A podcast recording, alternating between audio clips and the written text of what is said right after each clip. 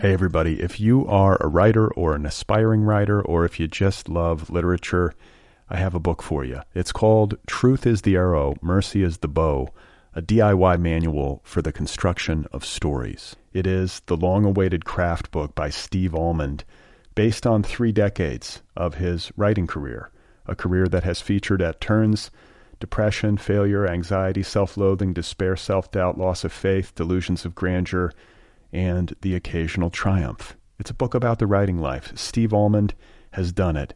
He has embraced it, the full catastrophe, and he has lived to tell about it. The Boston Globe says, quote, This isn't just a book about writing, it's a book about honesty.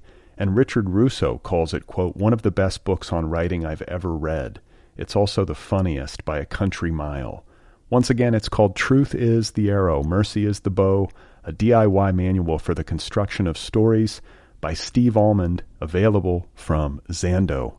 Go get your copy right now, wherever you buy books. This episode is brought to you by Shopify. Whether you're selling a little or a lot, Shopify helps you do your thing, however you cha-ching. From the launch your online shop stage, all the way to the we just hit a million orders stage. No matter what stage you're in, Shopify's there to help you grow. Sign up for a $1 per month trial period at shopify.com slash special offer, all lowercase. That's shopify.com slash special offer. Hey folks, today's episode is brought to you by Sweet Spot for iPhone. Sweet Spot is an app. It's a simple way to share your favorite experiences, your road trips, your vacation spots, your museums, bars, restaurants, you name it. You can use the app to follow friends, family, your favorite artists, your favorite chefs, your favorite musicians, writers, whatever. And then when you build your own curations, you can pull in photos from your Instagram, your Facebook, you can pull in locations from Google Maps, and then you use tags and text to tell your story. And then once that's done, you share your curations to Facebook, Twitter, Tumblr, Pinterest, Google you name it. Sweet Spot is a little bit different from other apps in that it wants you to be really thoughtful. It wants you to connect places to places and moments to moments. Also, one more thing, it's free. You can download Sweet Spot for iPhone right now on the App Store. This is an app. You can download it. Go and get it. Oh my God. You are not alone. You have found other people. You and I have a friend in common. Every stupid thing that a writer could do, I've done. I think it's really beautiful. Jesus, dude, what a struggle, you know? It was incredible. You know, it was like your head exploded seeing what was really there. And now here's your host, Brad Listi. Just one person at just one time.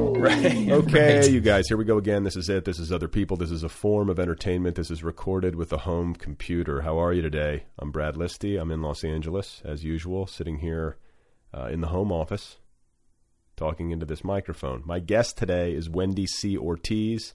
Uh, very excited to have her here and uh, very excited to get to shine a light on her new memoir, Excavation. It's available now from Future Tense Books, a great indie press and uh, it's the official September selection of the TNB Book Club, the Nervous Breakdown Book Club. Uh, for those of you not aware, the nervousbreakdown.com is my online culture magazine and literary community. It has its own book club, and uh, we pick a book a month, and then uh, I interview the authors of those books on this program. So you should sign up for the book club. It's very cheap. Uh, it's less than the cost of a book, and you get a brand new title delivered to your door every 30 days. If you're interested, go to the thenervousbreakdown.com and click on Book Club in the menu bar. So uh, before we get going with the interview, uh, I want to read some mail. I've been getting a lot of good mail lately. Uh, this first message comes from a listener named Brent who writes Hey, Brad, simple thing, and I know that this is something a lot of smart, sensitive, considerate people still do, among whom I count you, but it was really jarring to hear you call the NFL, quote, retarded in your monologue for episode 311. I'm not going to get on a high horse and tell you not to say it in your personal life, but I think you're better than saying retarded in a derogatory way on the show. I think your listeners hold you to a higher standard than that. Signed, Brent. So, uh, you know, I think you're right. I think I shouldn't have said it. Uh, and uh, I apologize. I think the culture is changing. So, you know, I say that Uh, I also have I have a mentally retarded uncle or mentally disabled. Um, doesn't bother me at all when I hear people say the word retarded in casual conversation. I don't get offended. But if someone were to call him a retard in a mean spirited way, that would bother me. So it's a complicated thing. You know, it's like that line between uh, sensitivity and politi- you know, political correctness and uh, and trying to, you know, it can be used in humor. You know, there's all these different ways, and sometimes it just can be tricky to figure out where the line is. But I think the culture is changing, and so I look backwards. Like I think part of my calculus with this particular word is looking backwards and thinking of, you know, words that might have been used in casual conversation 50, 60, 70 years ago that have fallen out of favor and how when you hear people using them, you know, when you're watching old footage or old movies or what have you, it's a little jarring and you think of those people as a little bit dumb. so I, I, sort of fear that, you know, in this particular instance, someone could listen to, to episode 311 uh, 50 years from now, which is going to happen, by the way. These podcasts will uh, exist through the ages. But you know what I'm saying. My daughter someday down the road could listen to that and be like, "Dad." You know. So I apologize, and I'll try not to say that uh, word, uh, both on the show uh, or in my uh, life. I'm going to try to dial that one down. So thank you, Brent. I appreciate the letter. The next one comes from a listener named Lauren Euler. Uh, she wrote a thing over on Bookslut not too long ago. Bookslut being the uh, popular literary blog, and she mentioned the show uh, in a somewhat critical uh, way, and I, I, retweeted a link to that particular piece, which I do, and I want to clarify this for a moment because, uh, you know, if you don't follow me on Twitter, you're not aware. I've always felt like it's sort of cheating to only retweet things or post links to things that are laudatory, positive, which is how a lot of people use, uh, you know, social media for promotional purposes. I think you should post links to everything, good, bad, and ugly. So that's what I did. And uh, after that, we had a little email exchange, Lauren and I did. And uh, she emailed me uh, at length to elaborate on her comments. So I figured I would read uh, most of her letter. Okay? So here goes. Uh, excuse me. Hi, hi, hi. That's how she started her email. Hi, hi, hi. I'm tempted to launch into some pseudo apologetic preamble about criticizing you about how I debated with myself about whether I should say anything negative about the podcast on Bookslut because of the noted sentimental attachment I have for the show. But then I was like, fuck it. If I can't stand people being lamely nice on the internet, then I must be the change I wish to see on the internet. But I'm just going to let that discussion of the temptation to pseudo apologize sort of count as the pseudo apology and then say, I think it's in the interviews, and I'll I'll break in here. What she means is uh, she thinks that I talk about myself too much in the interviews. This was one of her criticisms. Uh, I noticed that maybe your monologues have gotten shorter recently. I started skipping them, and maybe that says something to you. Though I usually skip podcast monologues because I don't really care.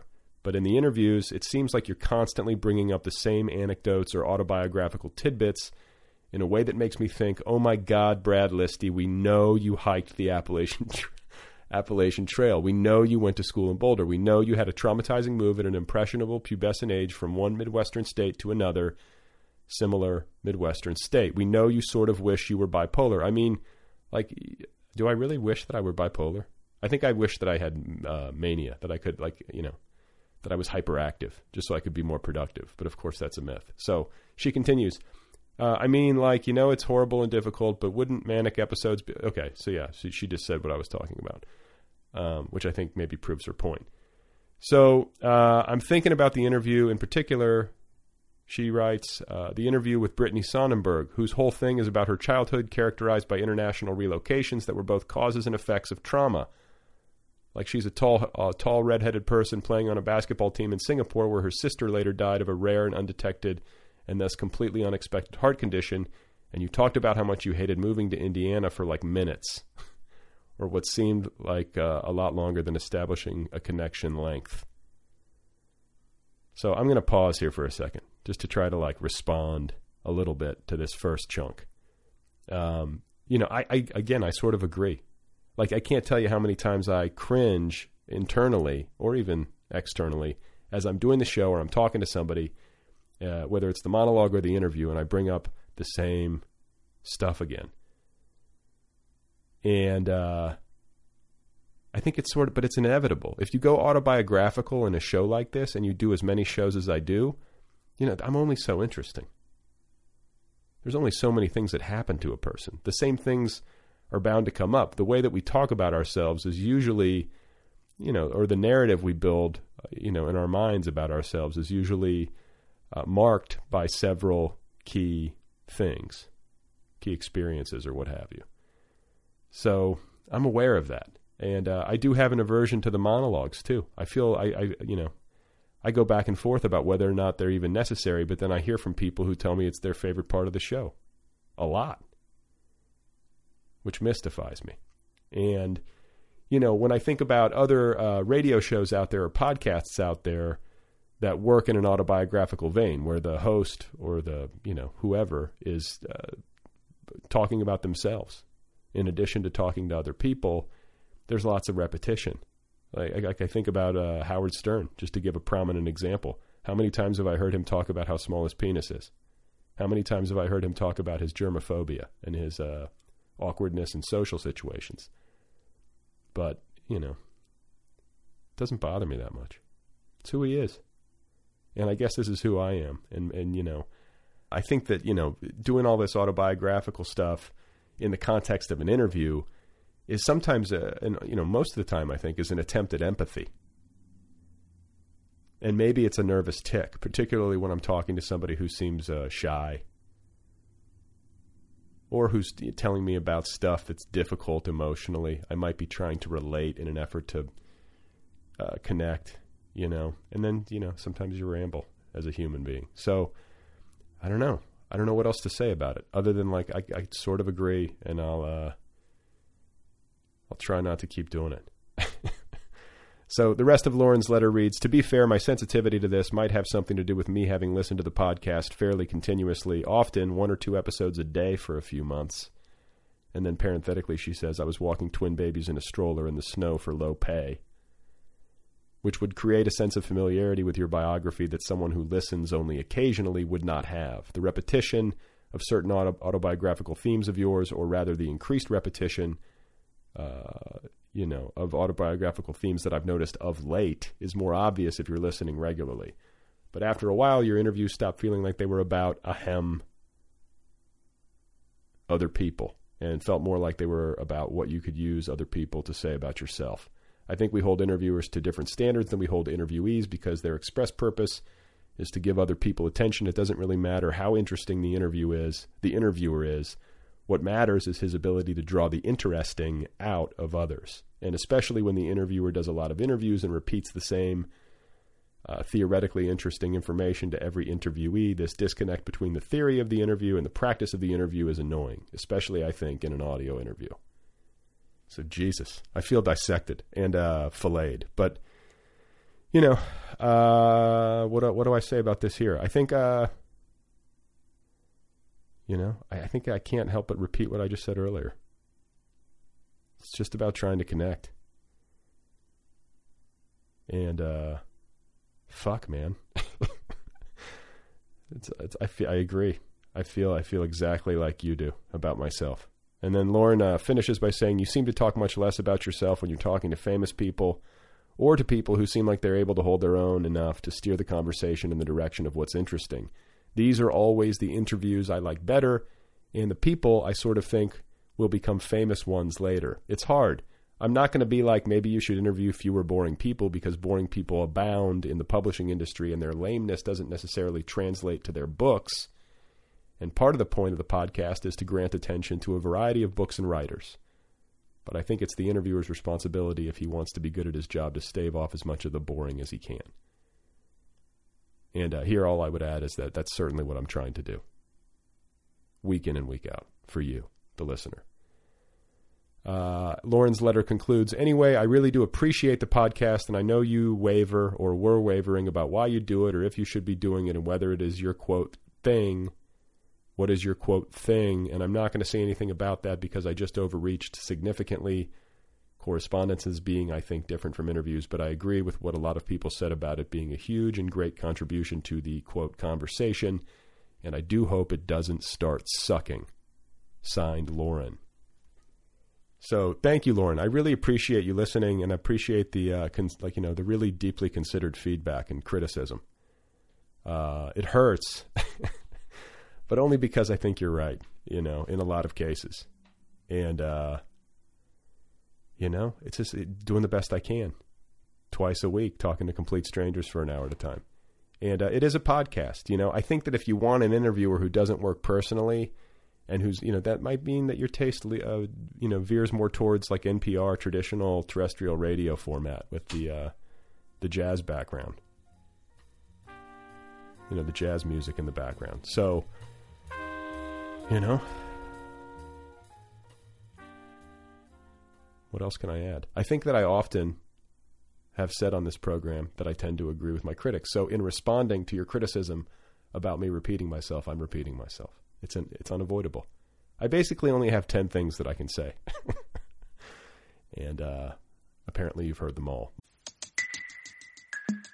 Hey everybody! If you are a writer or an aspiring writer, or if you just love literature, I have a book for you. It's called "Truth Is the Arrow, Mercy Is the Bow." A DIY manual for the construction of stories. It is the long awaited craft book by Steve Almond based on three decades of his writing career, a career that has featured at turns depression, failure, anxiety, self loathing, despair, self doubt, loss of faith, delusions of grandeur, and the occasional triumph. It's a book about the writing life. Steve Almond has done it. He has embraced it, the full catastrophe, and he has lived to tell about it. The Boston Globe says, quote, This isn't just a book about writing, it's a book about honesty and Richard Russo calls it, quote, one of the best books on writing I've ever read. It's also the funniest by a country mile. Once again, it's called Truth is the Arrow, Mercy is the Bow, a DIY manual for the construction of stories by Steve Almond, available from Zando. Go get your copy right now, wherever you buy books.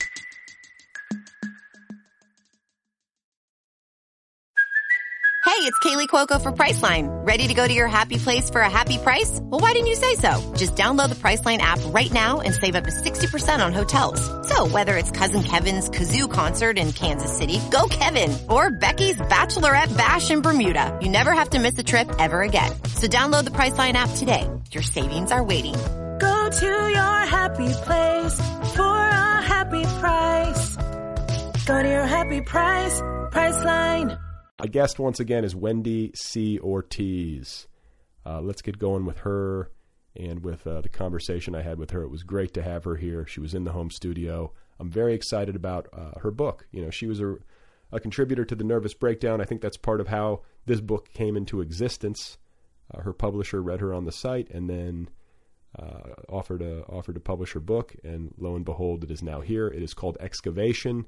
It is a memoir. It is available now from Future Tense Books. Here she is, folks. This is Wendy C. Ortiz, and her book, one more time, is called Excavation. Okay, see, this is the thing. Whenever I've had psychotherapists or people who work in a counseling capacity on this show before, and I find it somewhat intimidating as the interviewer talking to somebody who interviews for a living, and also somebody who's like uh, adept at like psychology, and you know, you sort of know the tricks do you know what I'm huh. saying? It's and I think it's kind of weird maybe for you to be on the other side of the Yeah, that is, it is it is kind of weird because I don't really have clients asking me very many questions. I mean some do, but right. it's definitely not like an interrogation.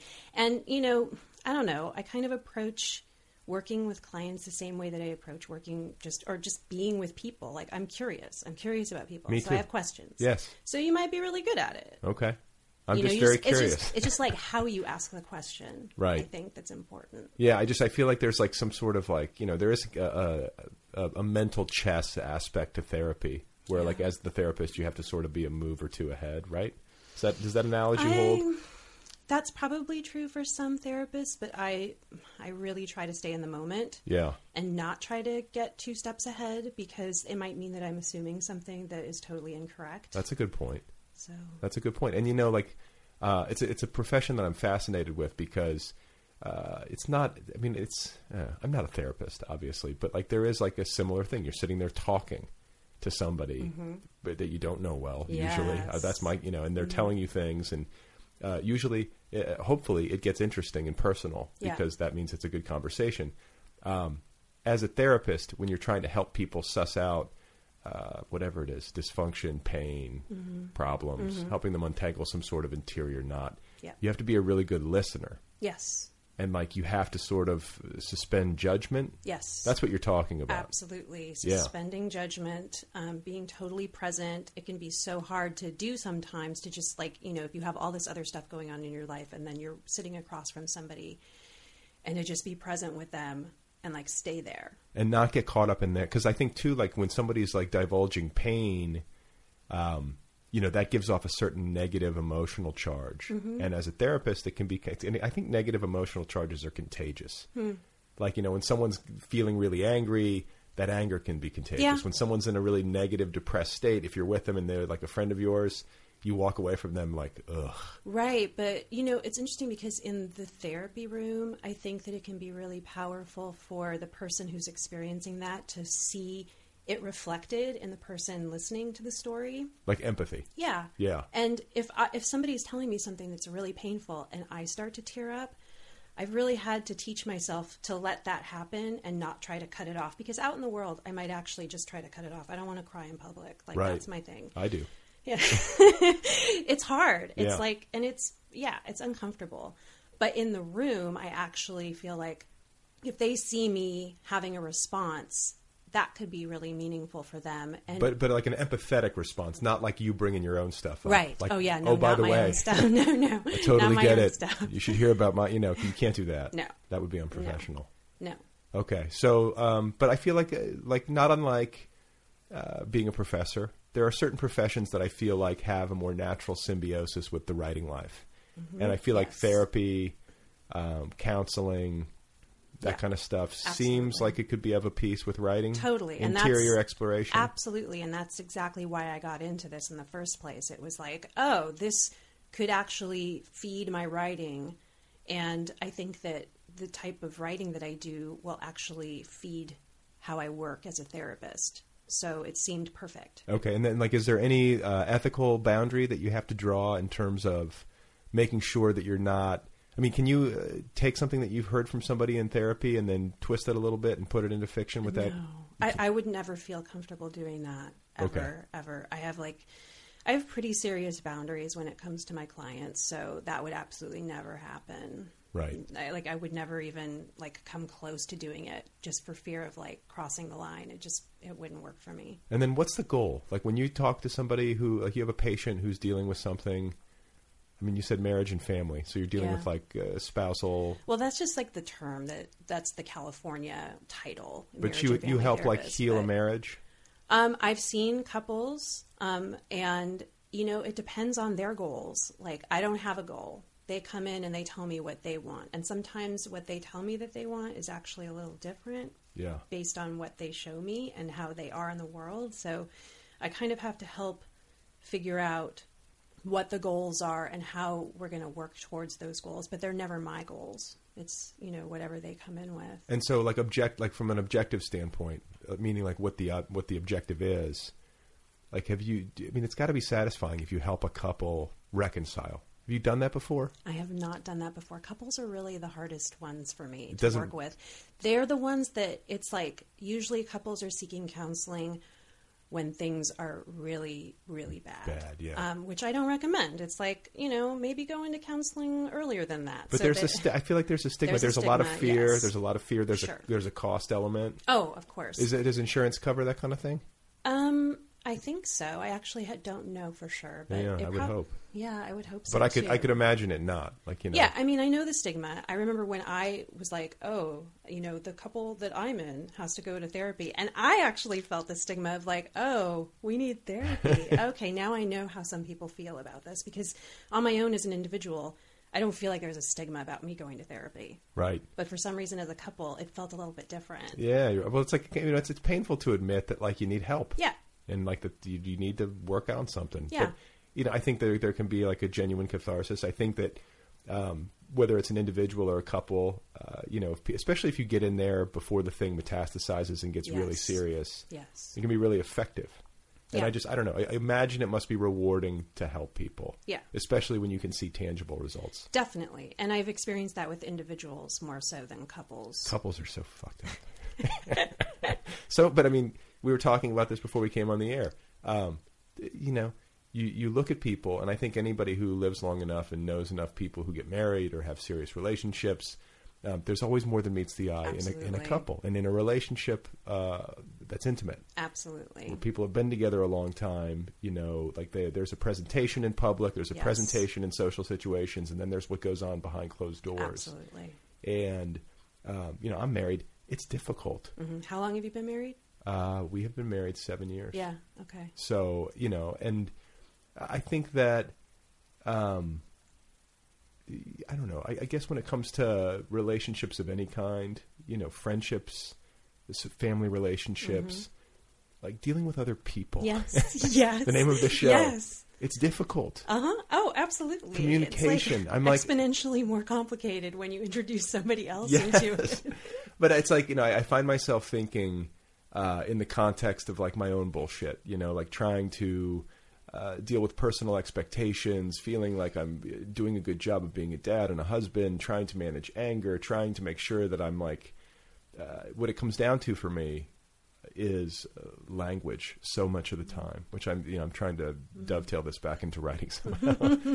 But you know when you're dealing with a, a relationship whether it's an intimate uh, marriage you know relationship or it's a friendship of some kind or it's familial the use of words matters so Oh, greatly yes, yes. and the misuse of words Totally.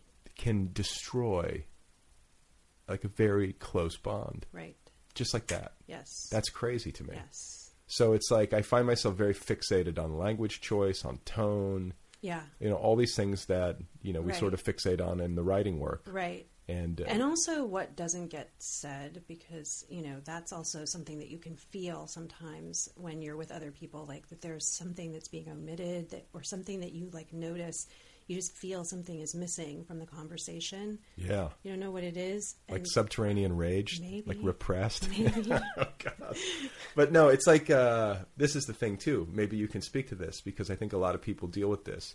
Uh, you feel anger or frustration in uh, in, in in an exchange with Mhm. somebody, and you know, in less disciplined moments, you might uh, act on that, and you might Mhm. speak and have word choice and you Yes. know tonal problems that Yes. lead to conflict and the exacerbation of the problem. Yes. Um, and so you you wind up feeling shitty. Yes. it might this be. mu- like how I lived some, some of my 20s. Yeah, well, I mean, I think we all did that. We're human beings, so you do that, and it feels real good coming out. Mhm. And then there's like the hangover afterwards, Yeah. Mm-hmm. and the guilt, and you feel like shit, and you're like, I'm an asshole, and you hate it. Yeah. And then it's like, how do you repair that? So, if somebody is, uh, let's say I'm your patient, just Mhm. to play, the, let's do this for a second. Let's say I'm your patient. I'm pissed off, and I'm, uh, you know, or I'm in a situation where I'm pissed off, and I'm really frustrated, and I know that if I speak, it's not going to come out properly. What do you advise? So you haven't spoken out yet. No. Oh, so we would just role play it a little bit. Okay. I'd be like, oh, but first I'd really want to know, like, what could you, what would you want to say that you really don't think you could say? So we'll get all of that out of the way. Like, what is it that you really want to say, Yeah. but wouldn't go over well at all? Right. So let's get that out of the way, and then we can strategize how to say, like, how to get your feelings across without, you know, fucking up the entire relationship. Gently. Yeah. Gently. Yeah. And it's like when that when that anger is like at the surface or whatever it is, the frustration, like there's no way to fake it. It's like you, you can't like force a smile and like you know what I'm saying. Like that doesn't work either. No. I I think you almost need like I think human beings do not like take time outs Right. enough. I you almost need to know, just be it's like, true. I'm going to go for a walk. Absolutely. Like not in like a dickish like I'm not talking to you way, but just like I need to go like take a walk or I need to. Absolutely. People don't do that. Nope. You know, and like you look around and, um, I don't know. I just I feel like people uh, we were you know I don't want to get too into what we were talking about before we came in the air because Okay. internet rage has been well addressed on this Yeah. program and elsewhere, but you know I feel like people have anger problems. Yes. You know, Yes. people are upset Yep. about life. And it's deep. I'm not Mhm. upset. I feel good. Your presence is medicinal. So, um, grew up in Los Angeles, grew up in North Hollywood, Yeah. like not like the Los Angeles of the popular imagination. No, no. For me, like like coming over to this side was always a really big deal. Like taking a bus over the hill into Hollywood. You Was know, as a teenager, was like, ooh. Yeah. Did you feel? I mean, did you feel a sense of like that's where the good shit's happening? Well, it was definitely like where the strange shit was happening. I was like, ooh, Venice Beach and Hollywood. You know, very different from the San Fernando Valley for sure. Right. Yeah. And so, but I mean, like there always there is that kind of like for people who don't know Los Angeles uh, all that well, you have the valley and then you have the basin. Is that the proper way to put it? I guess. The L.A. basin. Yeah. Like Los Angeles proper, and then you go over the hills into the valley. Mhm. The valley is about ten degrees hotter Yep. or more at all times. Doesn't get the ocean breezes. Um, and you know, socioeconomically is a little bit lower. Yeah, maybe. So is there? I mean, yeah, the closer you get to the hill, then it's like then it starts to go up. though it's all you know pretty it's all it's all expensive at Yeah, this point that's true. so but did you feel that though did you feel that like that differentiating feeling or like we live in the valley we should live in the city or, No, no. I was no. Like growing up, I was like vaguely aware of all of this stuff here, like on this side of the hill. Um, I, didn't really become aware of it until I was like 14 and was riding buses by myself and could come over here.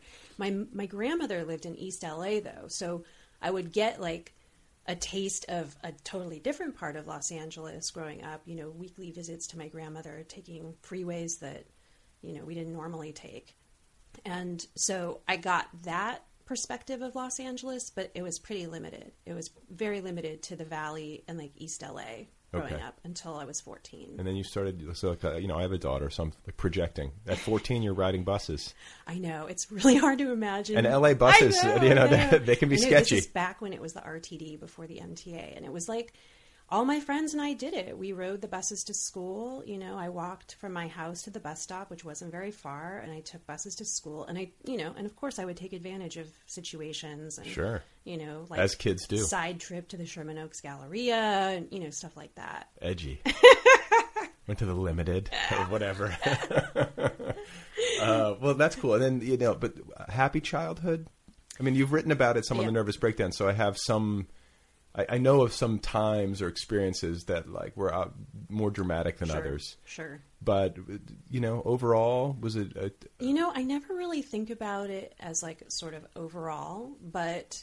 I mean, there was happiness and then there was like intense sadness. I mean, it was all, it was just all together. It was all jumbled up together. so let's talk about the intense sadness like what was difficult Um, what was difficult was living with people who were functioning alcoholics. I mean, that's difficult. Um, feeling like I was the adult among them a lot I- of time. when it comes to addiction, I feel like functioning ad- addicts, it's almost worse to me Yeah, I than s- people who see- bottom. yeah. Do you know what I'm saying? Like, there's something like even because I've lost friends, I've seen people go down Yeah. very dark roads with that stuff, and it's like, you know, I almost feel like it's it's better to hit bottom, you know, Mm. however messy it might Right. be. Huh. Than to be able, like the people who can actually like sustain, like keep a job even Right. though they're loaded, like every night after work, like th- th- it's exhausting. Mhm. You know what I'm saying? Yeah, And it, yeah. I guess it just it lasts longer, but you know eventually it's going to get you. Right. You know. Yeah. I mean, they're not going to be functioning forever. Right. Usually. So. And both your parents were functioning. Both of my parents, um, you know, they were like they were early drinkers together, so I think that it just kind of sustained. That was the their yeah part of their relationship. Mhm. So, yeah, I mean, it, I was an only child, so I felt like I was responsible for a lot of stuff from an early age, and I think that in many ways that has served me as I've gotten older. But certainly, it's not any way that you know you hope that children are growing up. Like, were you paying the bills? Like, No, but I keeping the books? remember. no, but I do remember. Like sometimes when bills would come in the mail, I would make sure that I put them somewhere where they would be noticed, because I was a little bit like, I don't know if I trust these people. Ugh. So that grows you up. Yeah. No, too fast. Oh yeah. Oh yeah. So you, I mean, and you took that on, like you had like more of an adult bearing at a younger age. Oh yeah. Yeah. Yeah. Yeah. I was definitely one of those kids that like seemed to have my shit together. Um, also really introverted and like a reader. It's weird though because it's like actually when I'm thinking now about the interview um, with David Connerly and he was talking about um, being obnoxious, Yeah. and I had pictured him as maybe more of an introvert. Now I kind of, as I'm talking about this or thinking about this, I'm thinking like I was very introverted, but I could also be really obnoxious too. Right. And there was this like need for attention. And for me, it was more like I wasn't getting enough attention at home, so I was going to try and do some crazy shit elsewhere. But it was always this friction of like, I want to be introverted, but I also want some attention. Yeah. So that friction was always there. That's interesting. Yeah. But I mean, I feel like I feel I feel like with writers though, that's often the case, at least in some form. Uh, I've heard it said before that writers are like private exhibitionists.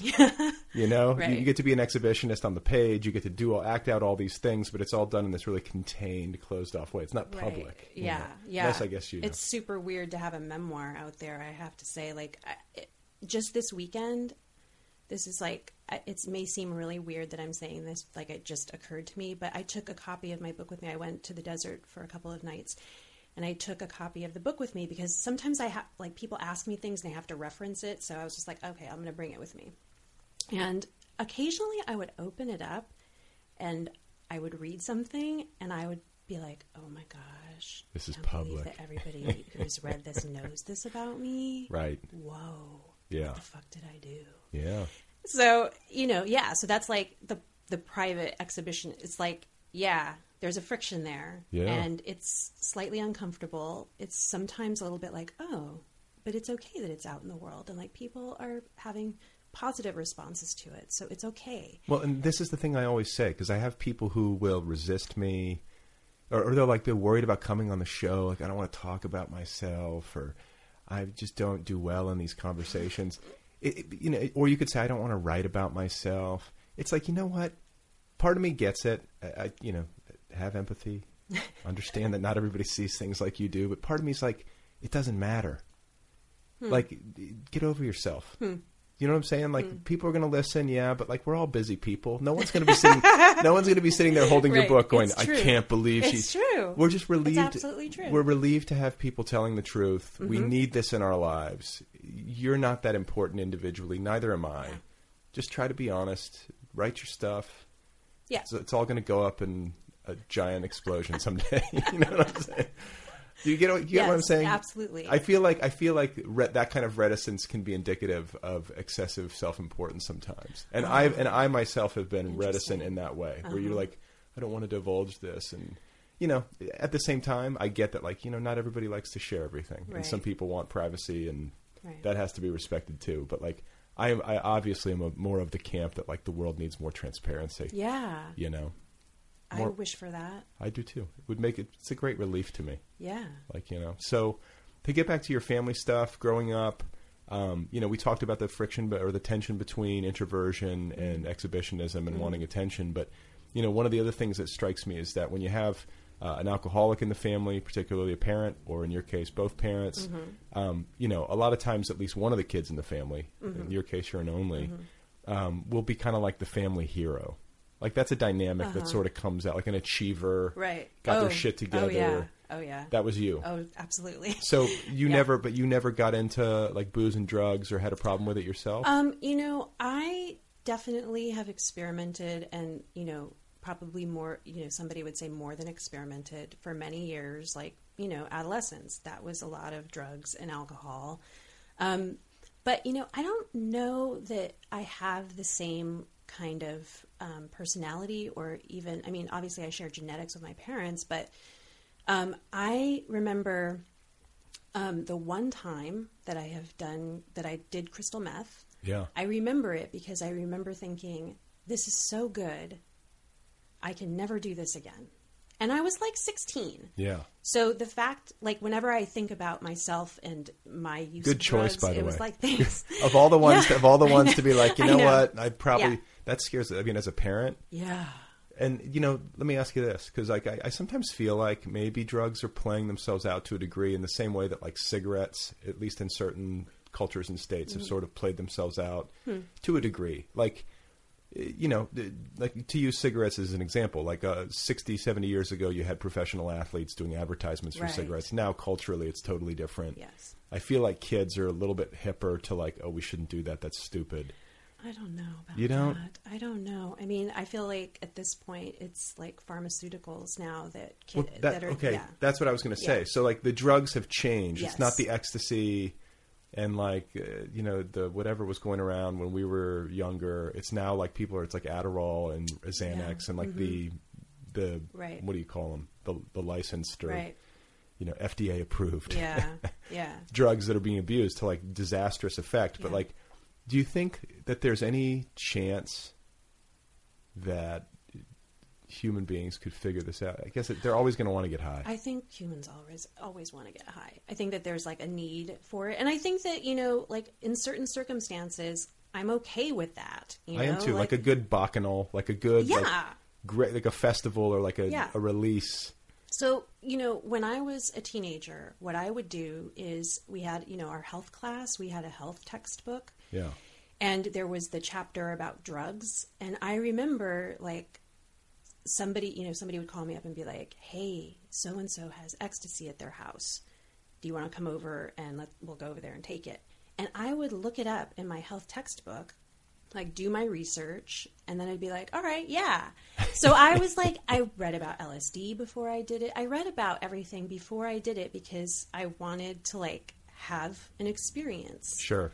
And I wanted it to be, I guess, sort of conscious, although I wouldn't have called it that at the time. No, but I get that. So that was my approach. Yeah. You know, and But it wasn't that. No, that's a good. That's a smarter approach. First of all, having like at least some context for what you're Yeah. doing, but then also, um, and I was kind of this way, like wanting to have an uh, an experience that was educational, yes. As Mhm. opposed to like medicinal or there for pain relief. Oh, uh huh. You know, what I'm saying? I think sometimes people are just like, I just want to numb out, Right. and I, you know, I guess that's always a component to getting high. But like for me, it was always like, I want this to teach me something. Right.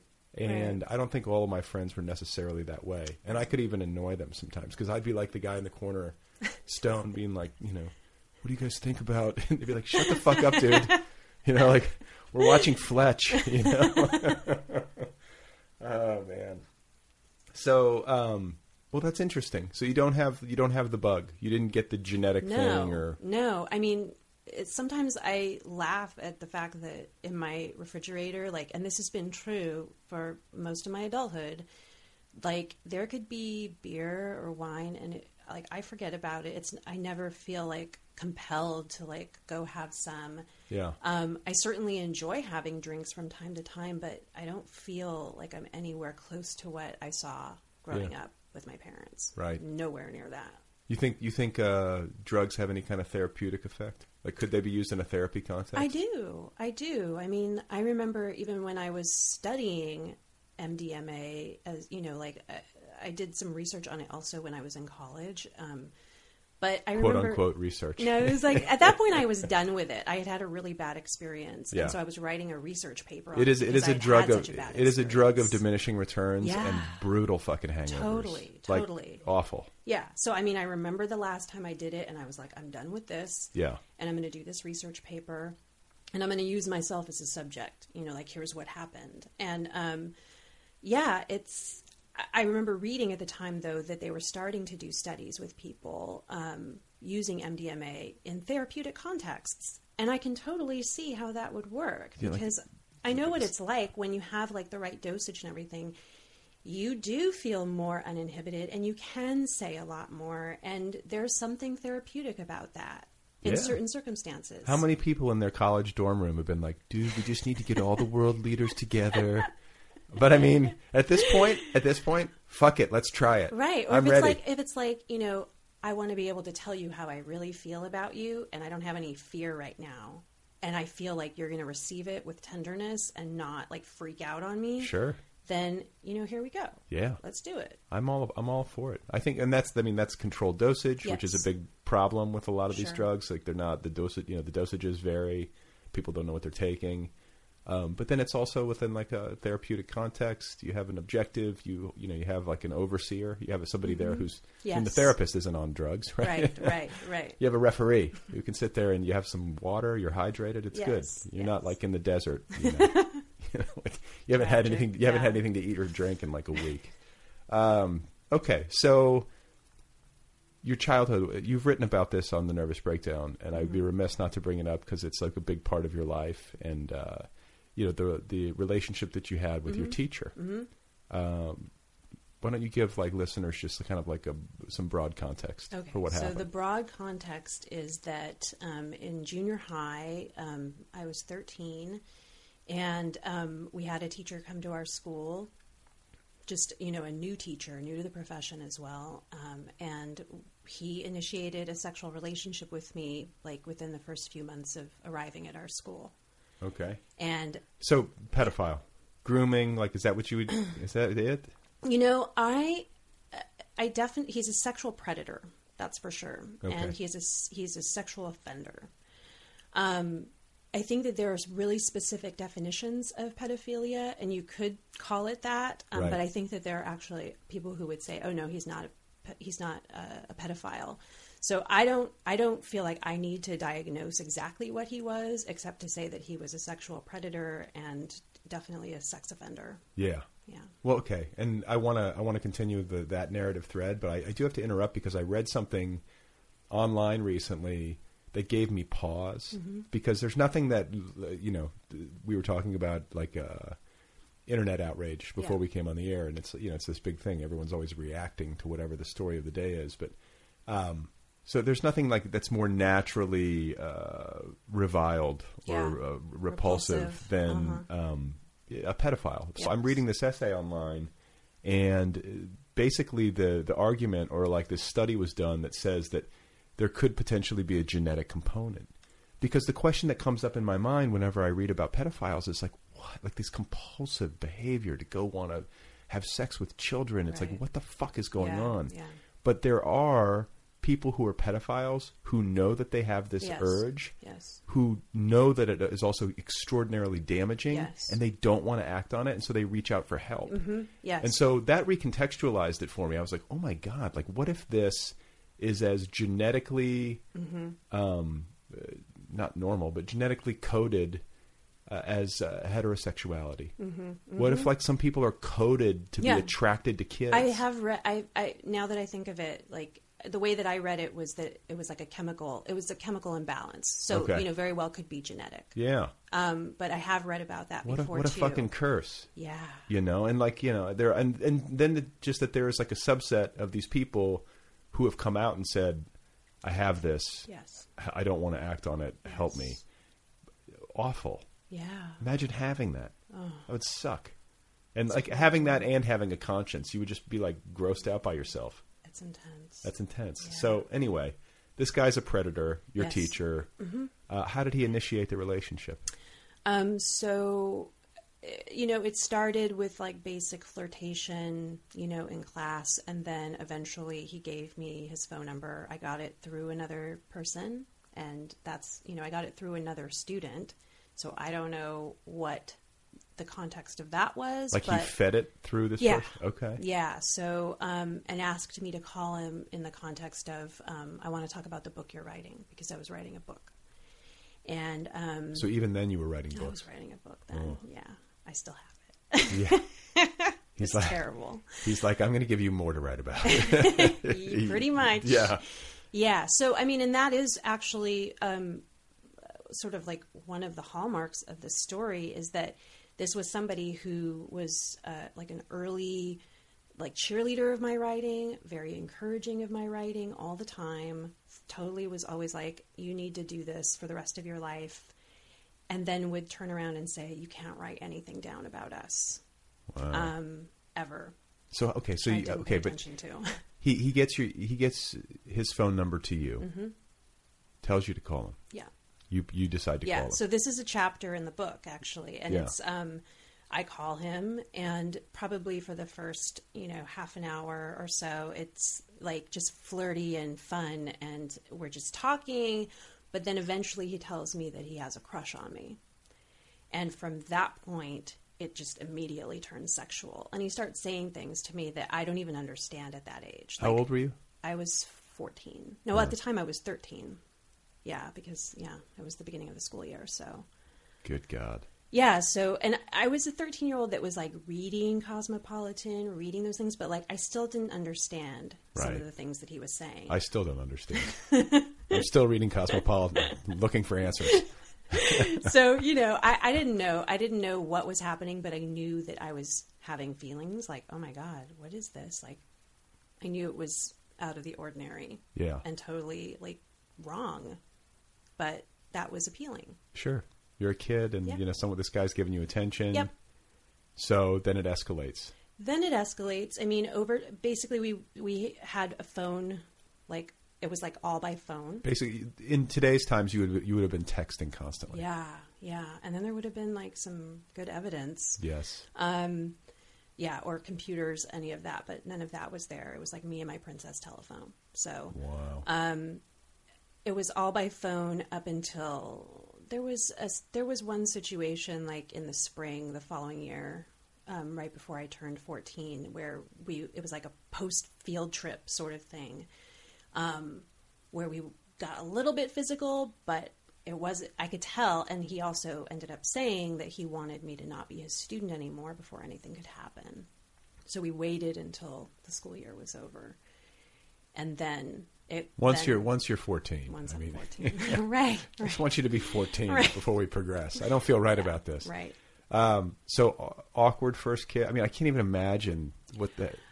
You know, it it was all yeah, it was all just bizarre to me. Like I had I had fooled around with guys at that point, but not not guys this old and like he had he always acted as though he had this idea that I was much more experienced than I actually was and I didn't tell him different. So I was just going by what little experience that I had and then trying to like act like an adult in this situation with him. And he sort of encouraged that. He was like, you know, he treated me like an adult much of the time. Which is also a- something which is I wanted. appealing. Yeah, it's Yeah. appealing to. There's no, I remember being a teenager. There was nothing better than being treated as an equal by an adult. Yes. Because like you just get you get. I really feel like this is actually something adults should do more of to an extent, but you get talked down to a lot as a kid. I mean, obviously there's got to be a, a a clear line. Definitely. But sometimes it can be insulting. Yes. You're it treated could- like yeah, a second class citizen. condescending, yeah, all of that. Um, so and then eventually this obviously ends. Um, like how did, what was the end game, or do you want to save that for people I'm to gonna, read? yeah, you should just read it. Read the video. okay, folks, how- we set you up. Yes. um, so, uh, but you get out of that, go to college. yes, yes. So I Not, not necessarily. I mean, for somebody who grew up with uh, two function, you know, functioning alcoholic parents, Yeah. um, went through this ordeal. Uh-huh. You know, Yeah. it, not, it wasn't necessarily a guarantee that you were going to make it to college statistically. Yeah, statistically, sure. But I was I was an overachiever. Yeah. So it was like, of course I'm going to go to college. Like that was never in question. Were your parents pushing it? Were they? yes, they my were. parents. Both of my parents had not gone to college, and they were like, "You are absolutely going to college." Okay. And I had like a trust fund with money to like, so that when it was time, I would have money to go. And um, but I, I, it took me a little while. Like I wasn't sure what I wanted to do, and so I stuck around LA for like two more years doing community college, and then moved to Olympia, Washington for Evergreen Why Olympia? a friend of mine who um, was going to Hampshire College. Yeah. Um, she was riding the rails like up and down the West Coast, and she had Riding happened- the rails. Yeah. That's so old school. I know she was, and yeah, It's like a hobo. awesome. Yeah, But, she like, was. Was it Amtrak or she was like actually like No, train she hopping? was train hopping. Oh my god. Yeah, Even better. I know. And so she ended up somewhere near Olympia, and found out about the school. I don't know how much time she spent there, but she came back and said, "Hey, there is a state school in Washington called Evergreen that's very much like Hampshire, but probably much more affordable, and maybe you should check it out." And at that point, I was already starting to become um, like like my politics were starting to become more radicalized. And Like so, to what? To like you're a lefty? Yeah. Okay. Oh, yeah. Communist? Like what's like what does radicalized mean? Oh, at that time, I probably would have called myself a socialist. Okay. At that time, and so uh, the idea of Evergreen was really appealing to me because um, they had a program that I wanted to get right into called Political Economy and Social Change, Okay. and um, that was the program that I started in there. And then I did a lot of other stuff because you can pretty much do Almost anything pottery, you want. basket weaving. Right, that is the one that they always say. Ba- underwater basket weaving. Right. Yeah, you can't do that. There, But you know, there's something to be said for kind of a loosey goosey liberal arts education, especially Yeah. for people who don't quite know or don't quite, you know, if you're if you're not a like I always call people who become like doctors or lawyers like that's a linear path. Hmm, That's, I say that it's not Mhm. uh, meant to denigrate. Right. It's almost almost like I say it with envy. Yeah. Like oh, you just jump through these hoops and then this happens and then you know. Right. But for people like us, it's like you, you know. No, when I started like becoming a therapist, like doing all of the hoop jumping, I was like, wow, I have never been on a career path before, and this is a trip. Like, Yeah, this is I've just been how it goes. This weird spiral for a while, you know. I'm like still it- spiraling. I need help. um, so, and then you get into Olympia. Your politics, ra- you know, radicalized. What's it? Is it like gloomy up there? I'm picturing like heroin weather. Like, is it? Yes, it's super gloomy. There's not a lot of sun. There's a lot more rain there than there is in Seattle, um, and that was really hard. I was gonna For say. having grown up here, I was never sicker than when Yeah, I lived just in got, like, a hacking cough Yeah, and, some- like everything is always wet or damp all the Uh, time. like it was horrible in Yeah. that respect. But my first couple of years, actually, the weather was strangely good, and so I was kind of lulled by that. And I ended up staying there for eight years instead of the two years I needed to be there. Um, but it was because I had like found a community of people, and What was the community? it was mostly it was like a political community.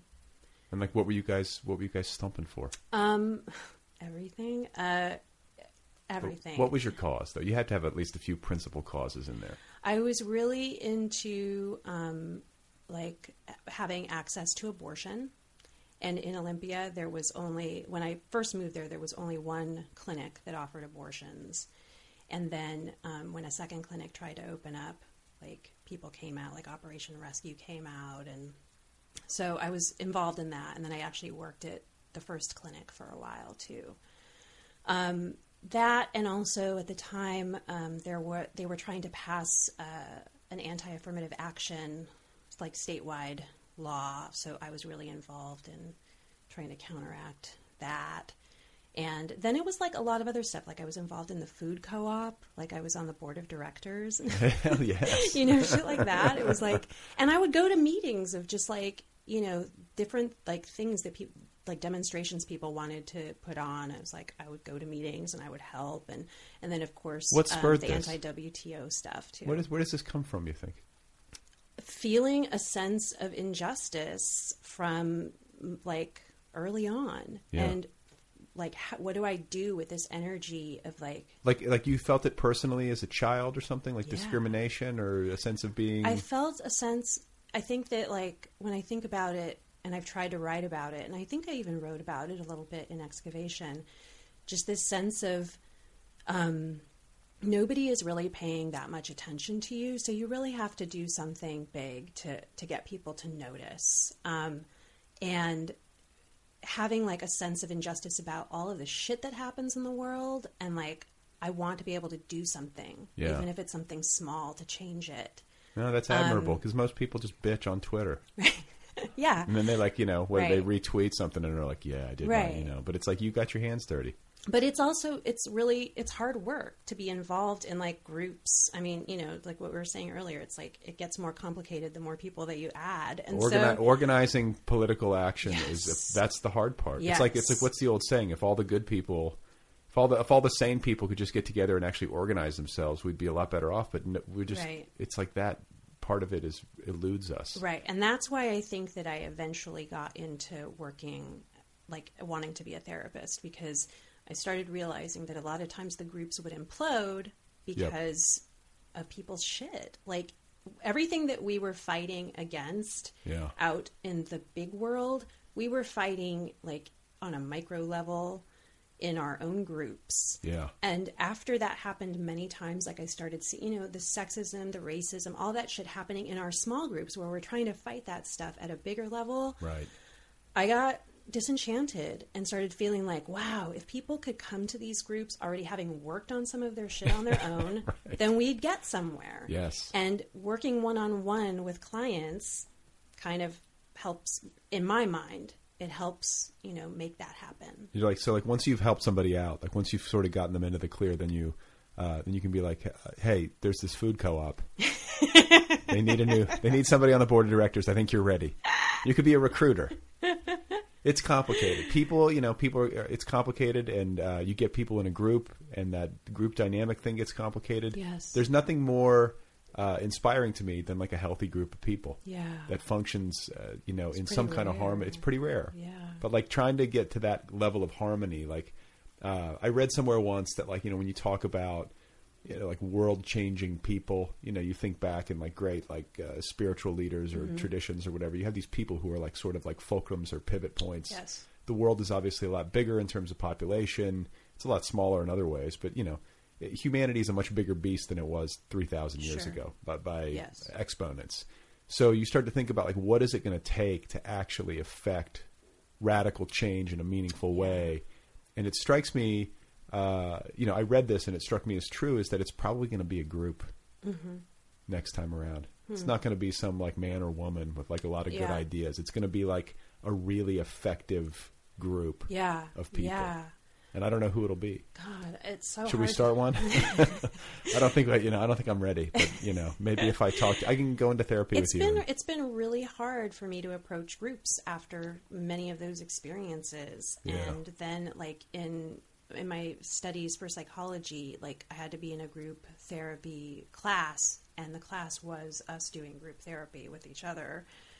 And that was a reminder of like, oh yeah, this is really complicated to just like bring a random group of people together and then ask them to work together a certain way. It's it can Yeah, be I was really, I was in a really meeting yesterday. I had a meeting, um, kind of a creative meeting. There were like six people at the table. Mhm. I was exhausted when it was over with, and it was about like, you know, it wasn't about anything like earth shattering emotional human problems. It was about creative work.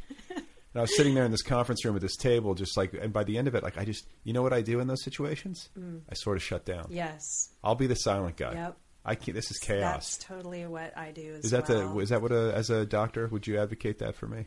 Is that or is that like uh, unhealthy repression and a turning my you know? No, you do what you've got to do in those situations. You know, if shutting shutting down is a coping mechanism, so maybe it's protecting you. Or, or like what can I add? You know, Right. this is confusing. I feel like if I just take myself out of it, then it's like one less. Right, but then there's always that like you wonder if somebody's going to be like, "Well, why didn't you say anything?" Or they, or maybe I'm ceding control to people who are uh, Right. have like worse ideas than I do. Not saying that's the case, but you know, it can be tough. Like, just you know, that many cooks in the kitchen. The more cooks in the kitchen, the more human dynamic is at play. Right. The harder it is for communication to be effective. Mhm. For people to not say things that offend one another. Yeah. People are touchy. Yeah. You can you know you can hurt somebody's feelings and you don't even realize that it happened. Yeah. Um, you know, we're a complicated animal. Yes, very. So okay, so Olympia, um, you're up there. You're political. Uh, you know, you had your twenties, Yeah. Uh-huh. um, and then the whole time you're writing.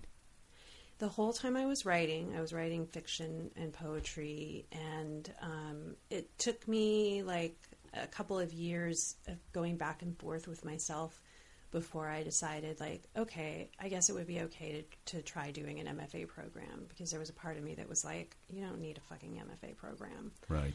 Um, There's still a part of me that says that, and, yeah. I, and I have one. yeah, yeah. Oh, same here. It's like Yeah. I still like you know, and also now when people ask me about like, do you think I should get an MFA? I'm like, if it's paid for, don't right. don't uh, don't or get or in debt for it. Yes, exactly. That's kind of the advice that I give. Yeah. So, um, but I finally decided that I would do that, and that um, is sort of part of the reason I guess I ended up. There was a bigger reason why I ended up leaving Olympia, but it was like What's the bigger reason? I broke up with my boyfriend and Oh, was okay. like, I'm ready to go back to LA. I knew that I wanted to come back to LA eventually because I love it here. This is my home. So, Right. um, but I started a low res program that was in LA. So I was already coming out here and like getting tastes of it and like would stay in Venice Beach at like a hostel with You're my like the friend. sun, the and- sun is shining. Yeah. And I would just, you know, it was like, oh yeah, I could move back. I could definitely do this. Oh yeah. Yeah. So I think yeah, I was already living here when I finished. Like I'd been living here again for about six months before, and then I finished my MFA. And you've been here ever since. Yeah. And the books, but the book, uh, I, I want to say I, Twitter remember this. Like, didn't you tweet about how it took you like about fourteen years? Yeah. To write the. Yes. Okay, because you have two books this year. Yes. You're double publishing this year. Yes. Seems to be a trend. I feel like this is happening more. it's like, but it's not a it's, bad way to debut. Yeah, I I didn't really choose it this way. It was like this is just how it kind of played out. Right. So, um, as if people didn't get enough of you the first time around. Here's another book. I want you to spend at least twenty hours. You know, processing my consciousness this year. so, but you uh, you worked for a long time before you got published. I mean, it hasn't been, yes. it hasn't been like the the quick road. This is no, taking you some time. Absolutely, like when I started the MFA program, I was in nonfiction and I was just starting to write the bones of this book. Yeah. So, um, so that was 2000. Okay. And um, it was a really, really, really different book at that time.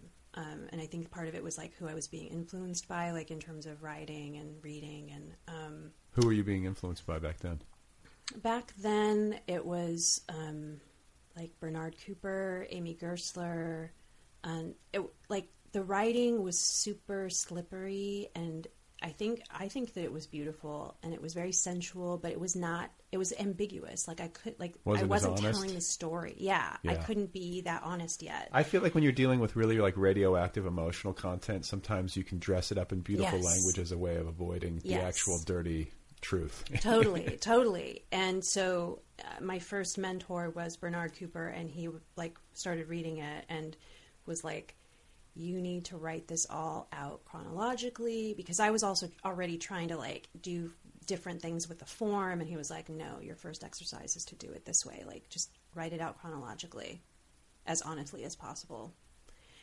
And that was my first exercise. So I did that, and you know, by the end of the program I had a manuscript of like 200 pages, um, but it was still not the book that I have now. So there were many years where I would look at parts of it and try to do things with them, and then a lot of time where it just sat because I couldn't face it. Because there's something to be really said. Hard. There's something to be said for incubation. Yeah. And patience. Oh, totally, totally. You sort of you can save yourself from mistakes that way. Absolutely. Or putting out a book that, like you know, years down the road. Yes you have more problems with than you otherwise would. Yes, that is something that I think about every day because I have people contacting me and saying like how the book has impacted them and I'm like, thank God this book did not come out like 10 years ago when I thought it was sort of ready because it was a totally different book and it had a different tone. I was a different person then. It's not yeah, I'm happy with the book the way it is now. Did you ever get like depressed along the way like oh shit, I'm never going to make it? Yeah. Okay. Oh God, yeah, absolutely. Like I probably, I think like maybe in 2004 or five, I just I started to do the whole like, oh, maybe I should look for an agent, and like, I, you know, I didn't know what I was doing, and I wasn't ready. Like the book was nowhere near ready, but I just felt like I had to do something to start pushing myself in that direction, and it was it wasn't time. Right. You know. Right. So did you? And you did this with indie presses. So did you? Do you have an agent shop it, or did you do it? So I did originally have an agent, and that was like based on the modern love essay that I had two years ago. Right. Like, like in the New York you, Times. Yeah, you put a modern love column out there, and then agents start calling you. Right. That's one of the things they read. Yeah. It seems yeah. because I've heard that story before about a it's modern a trip. love. It's a yeah. trip. I had no idea. Yeah. Okay. So I was like, oh, so now my advice to people is like, oh, if you're going to try to do a modern love column, already have the book written so that when the agent calls, you're like, here's the book. You yep. know. So that was not the situation I had. I was like, no, I don't have this book, but I have this other book. So um, I was talking to a couple of agents, and then I signed with one, and she sent it out to all of the big places. Like I cried when I first saw the list because I was like, oh my gosh, I can't believe that this is going to be going out to these people. And um, overwhelmingly, I mean, obviously it, it was all no's, but it was like, this is so beautiful. This is so complex. This is so dark we don't know how we would sell this. Yeah, too, yeah. There's no audience for this, or you're, or this person's an unknown.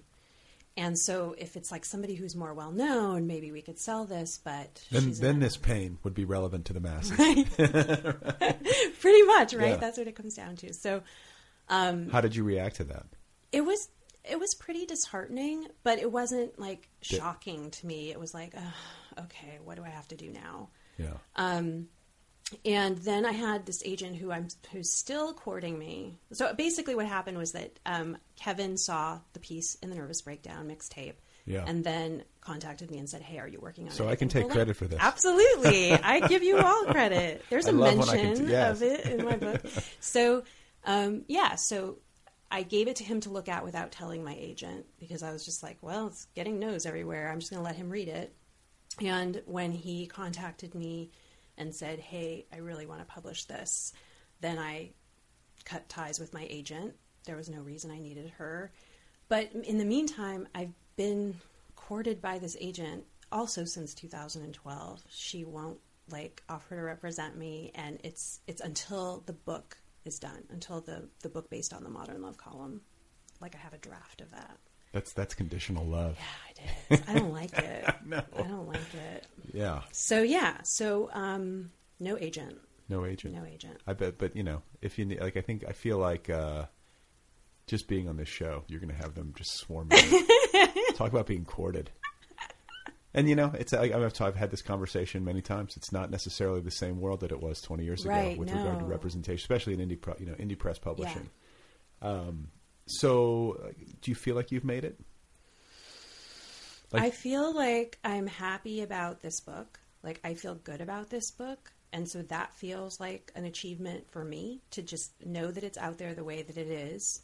Um, I'm stoked that I'll have another book out um, because that wasn't really what I had in mind originally, but the opportunity. And then the there. next book is. It's called Hollywood Notebook, and it's going to come out from Writ Large Press what this is it? fall.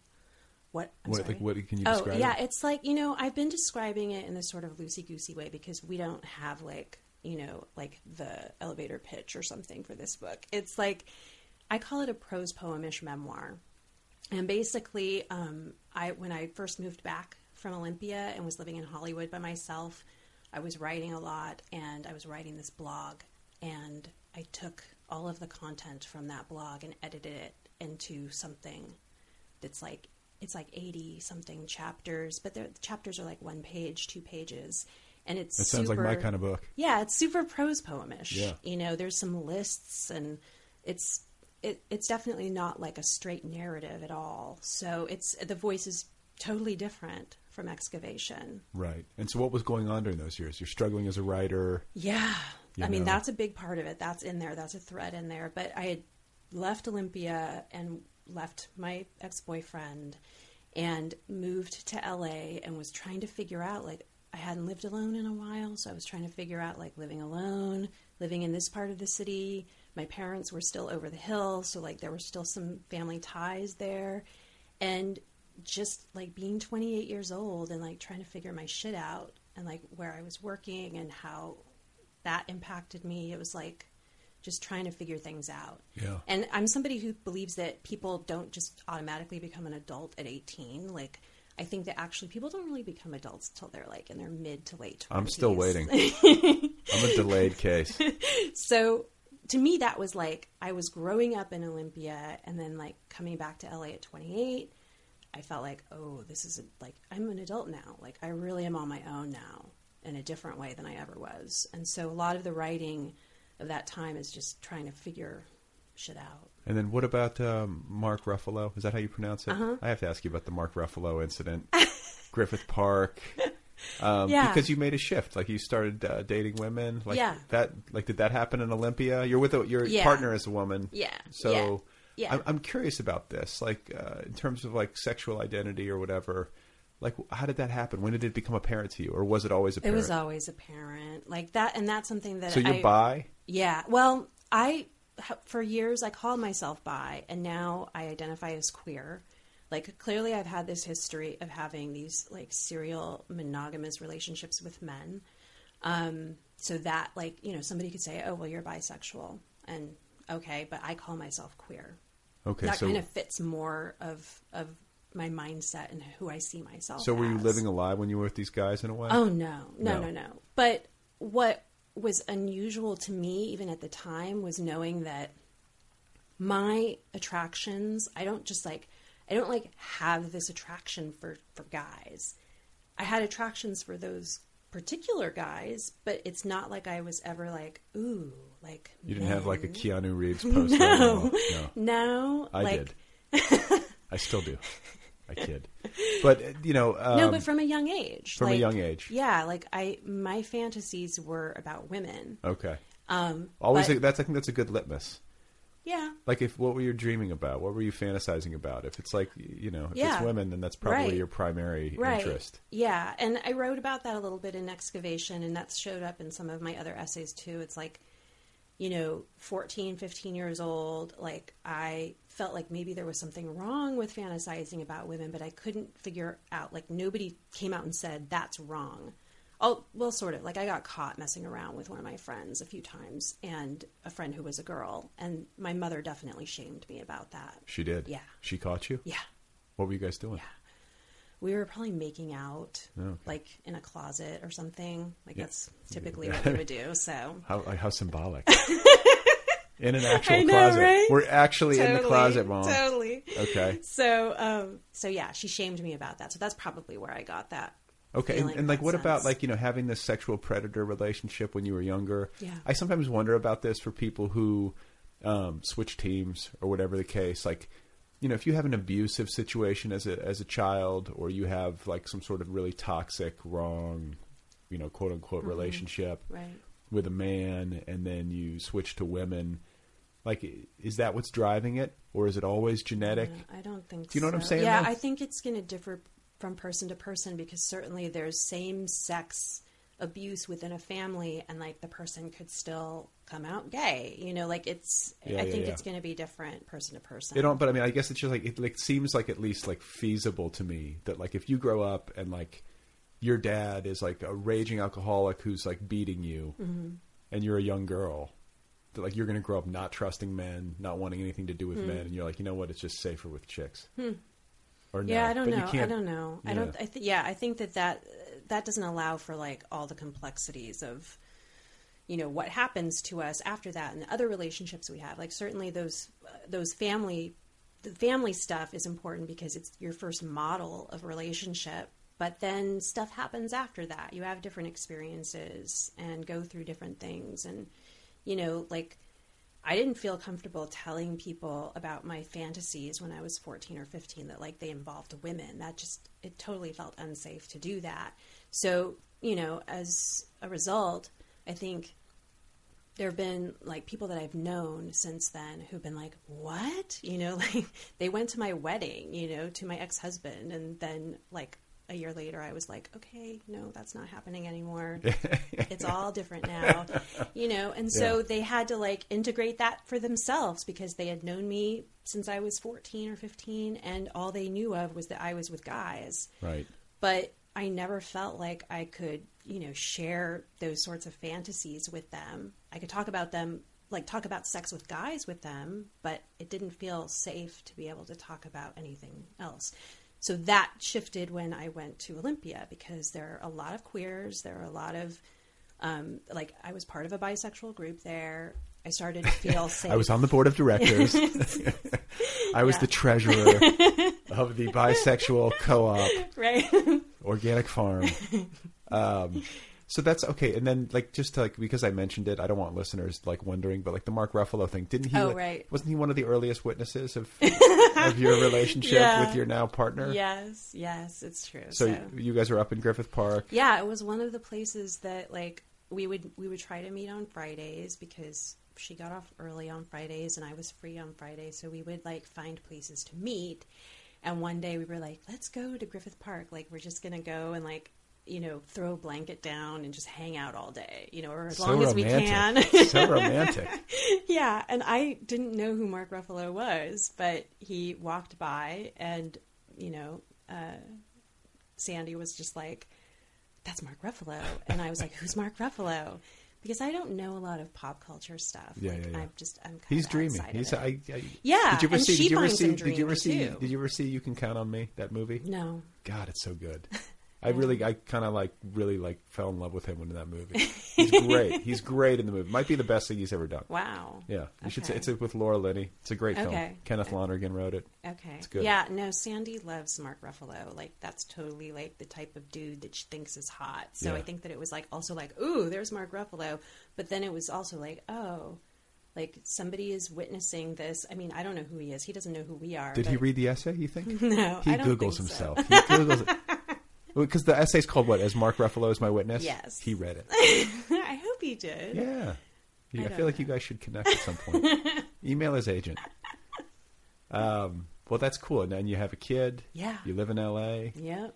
You're becoming a you're becoming a doctor, like an official. Is that what you call it? No, no. I'll just a counselor. be yeah, therapist, Therapist. psychotherapist, Psychotherapist. Right now, I'm an, an intern. and a published author. it's a full life. Yeah. You feel good. Yeah. I you have any other goals we need to know about? Busy or crazy, but um, I don't know. I mean, I'm working on another. What are you working on? manuscript. Um, it's a collection of essays that are like music themed, and a lot of the essays have been published, but there are some new essays. Like a mixtapey? Yeah, kind Okay. of. And then um, nonfiction is your thing. Yeah, nonfiction is my thing, my Why? main thing. Um, I don't know. I feel I don't. like I don't can- say it accusatorily. Yeah, I just, yeah. I'm just curious. Like some people do, like they they, they tilt towards fiction. Some people tilt. right. Um, you know, I think that there's just something about like being able to put what's true for me out there and seeing the reaction that it gets. Enough with these fictional characters. Let's talk about. I, but I see, I do, I do write fiction too, and the, you know, I can appreciate writing fiction. But there's, I don't know, maybe it's. I think there must be something related to like therapy and my experience in therapy as a client, and then my experience as a therapist. Seeing how people respond when you tell them like something is true for you personally or professionally, like people respond to that. It's like, oh, you've been through that. I know something about that, and I want to. I feel like comfortable telling you now. Yeah. Um, and that's kind of the reaction that I get from people a lot is like they may not have gone through the same exact circumstance as what I write about in excavation, but there's something there that touches them. Like they've had similar situations, whether it's like power differentials in relationships or, you know, just similar things have happened. And then they feel compelled to, to talk about it. Yeah. And they don't have as much shame about it. That's a relief for people. Yeah. You know. Yeah. Well, hopefully, some people listening might be experiencing like a bit of that. right? Maybe. You never know. Um, it's really great to talk to you. Uh, Thanks. you know, we've met before in Yeah. person, but I've never really gotten a chance to sit down. And I've obviously read you on the Nervous Breakdown. Mhm. It's particularly exciting to see your book roll out and to see you having this success because. I was I feel like I was a witness. Yes, like on the way up. You know. Yeah, you were totally. I mean, that when I think about like everything that's happened, I feel like a lot of it was being on the nervous breakdown. Like that's where people started going, like noticing the themes of my work and becoming interested. Well, so thank you. And here you are. well, it's great talking to you. Good talking to you too. Okay, there you go. That's Wendy C. Ortiz. Her book is called Excavation. It's a memoir. It's available now from Future Tense Books. Go get it. Go purchase it. You can find Wendy online at wendyortiz.com. She's on the Twitter, and uh, her handle over there is Wendy or at Wendy C. Ortiz. Also, don't forget to check out the uh, the website for Future Tense Books. Great independent press up there in the Pacific Northwest. Their website is futuretensebooks.com. Thanks to Kill Rock Stars as always for the good music. Be sure to check out killrockstars.com. Don't forget to join the TNB Book Club over at thenervousbreakdown.com. Uh. Just click on Book Club in the menu bar, and away you go into the world of literature.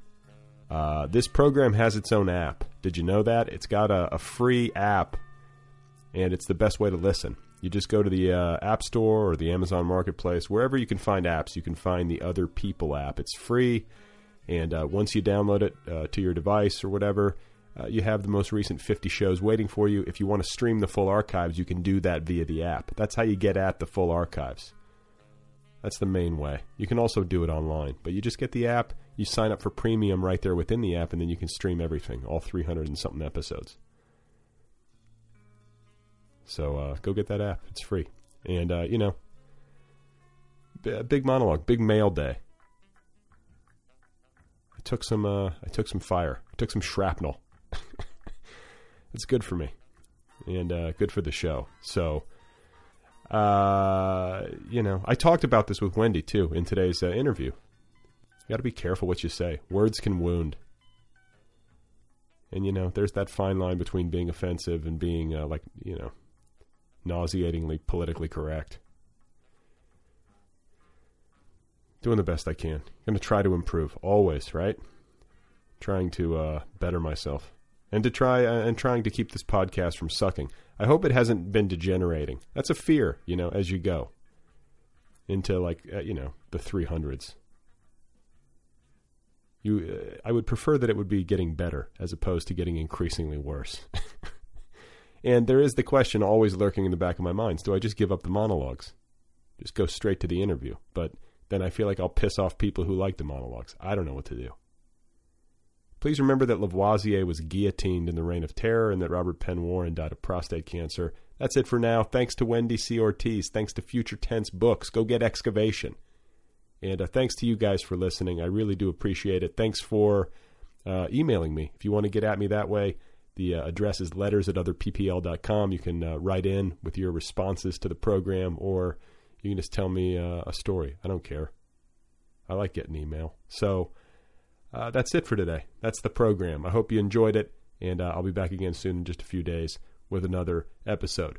Uh, and hopefully, I won't be repeating myself in that one or inserting myself into conversations in a way that feels egocentric and annoying. I hike the Appalachian Trail, by the way.